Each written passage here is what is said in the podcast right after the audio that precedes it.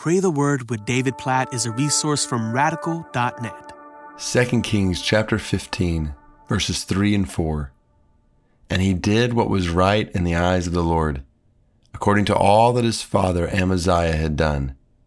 Nevertheless, the high places were not taken away. The people still sacrificed and made offerings on the high places. This is not an uncommon refrain in stories of even good kings in the book of 1st and 2nd Kings, how some, not a lot of them, but some of these kings did what was right in the eyes of the Lord. So that's that's a good description of what we all want in our lives, right? To do what is right in the eyes of God. And then there's this word, nevertheless. But the high places were not taken away. In other words, he didn't do all that God had called him to do.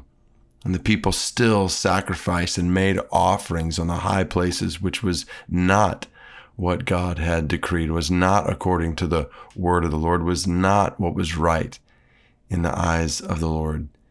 And so as we hear this refrain in first and second Kings at different points, let's pray that God would help us to do all that He is calling us to do.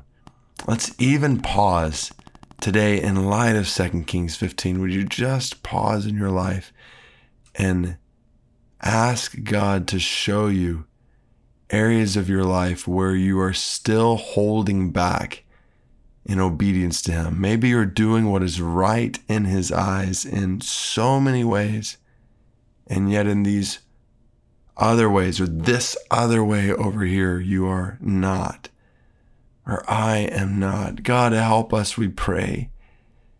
We want to obey you in every way.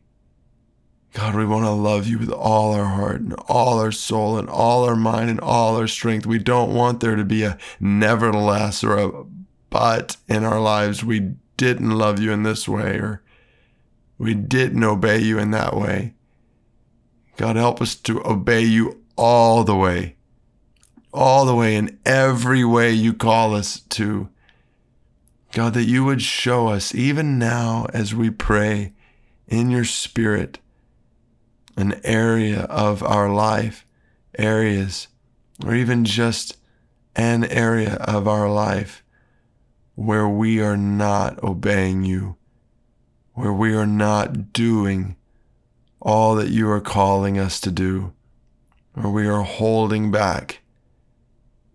God, even as we finish this prayer in a moment, that you would continue to convict our hearts about this and you would Help us by your grace to repent, to turn from a lack of obedience in these areas in our lives and to follow you fully. Oh God, even as we pray, so often on this podcast, we, we confess, we know we have not obeyed your command to make disciples of all the nations. We pray for, for the Levantine people of Syria today, Bedouins, Sunni Muslims, among whom there are no known followers of Jesus. You have commanded us to make disciples of all the nations, and there are 7,000 groups of people like the Levantine who don't know your grace and your love. God, forgive us. Help us to obey your great commission. Help us to make the gospel known among all the nations and to live in full obedience to all of your commands. God, may it not be said of us that we did what was right in your eyes, nevertheless, we held back.